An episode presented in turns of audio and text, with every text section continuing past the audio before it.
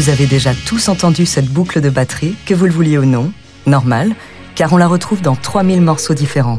Son nom, le Amen Break. Découvrez la true story du sample le plus utilisé de l'histoire de la musique.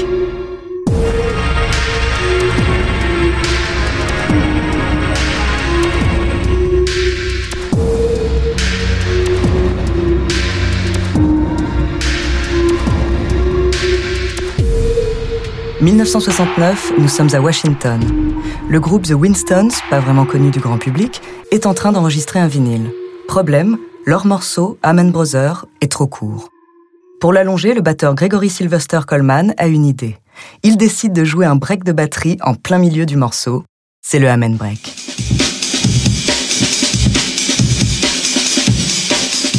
Amen Brother est un flop. C'est l'autre titre du vinyle, Color Him Father, qui reçoit un Grammy Award en 1970.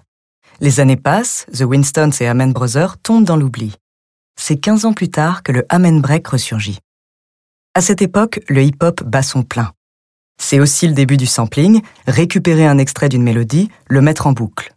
Et les artistes de hip-hop, ils aiment bien le sampling. Alors pour répondre à la demande, le DJ Luis Flores inclut dans des compilations les meilleurs morceaux à sampler.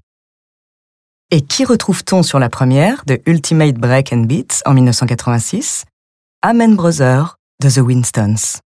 Jetez le reste du morceau, c'est vraiment les 6 secondes du Amen Break qui passionnent la foule. Dans le hip-hop, il est partout. En 1986, Salt and Pepper avec I Desire.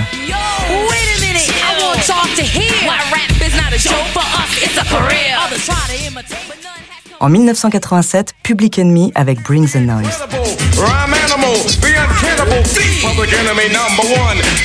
En 1988, Rob Bass et DJS Rock.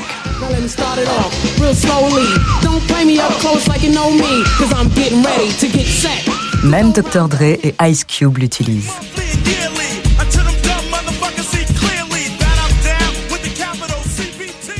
Après son passage remarqué aux États-Unis, le Amen Break arrive en Angleterre à la fin des années 80.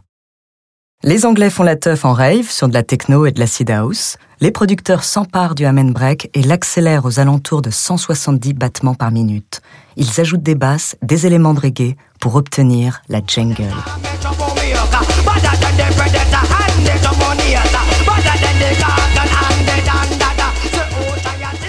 Ce morceau, Original Nutter, de UK Apache, et d'autres morceaux de jungle se retrouvent en 1994 dans le top 40 en Angleterre. Au fil du temps, le Amen Break s'est étendu à d'autres genres. Le death metal avec Slipknot,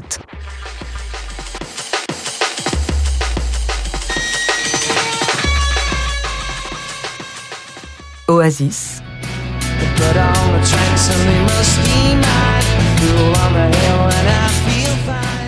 David Bowie.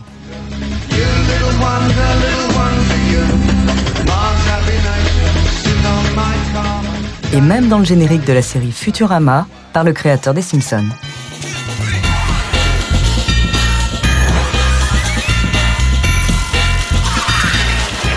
Bon, du coup, avec presque 3000 morceaux qui utilisent le Amen Break, les membres de The Winstons croulent sous l'argent? Eh bien non. À l'époque de la sortie de Amen Brothers, le groupe avait légalement jusqu'à 36 mois pour déposer et protéger leur musique. Ils ne l'ont pas fait. Et aujourd'hui, il est trop tard. Chez The Winstons, personne n'a reçu de royalties. Nada, niet, zéro dollar. Le batteur, Gregory Sylvester Coleman, décède en avril 2006 à Atlanta, sans abri, dans l'ignorance totale du succès de son break. Face à cette indifférence, les DJ anglais Martin Webster et Steve Theobald décident de lancer une campagne Internet dans le but de collecter des fonds pour Richard Lewis Spencer, le seul survivant des The Winstons. 30 000 dollars, c'est la somme qu'ils récoltent. Pas mal, mais 30 000 dollars, ce n'est rien comparé aux milliers de morceaux et aux millions de fans. Pour le journaliste britannique Simon Reynolds, l'histoire du Amen Break, c'est un peu celle de l'homme qui va à la banque du sperme et fabrique sans le savoir des centaines d'enfants. Et puisque la boucle du Amen Break commence à vous lasser, on se quitte avec Funky Drummer de James Brown, second sample le plus utilisé de l'histoire.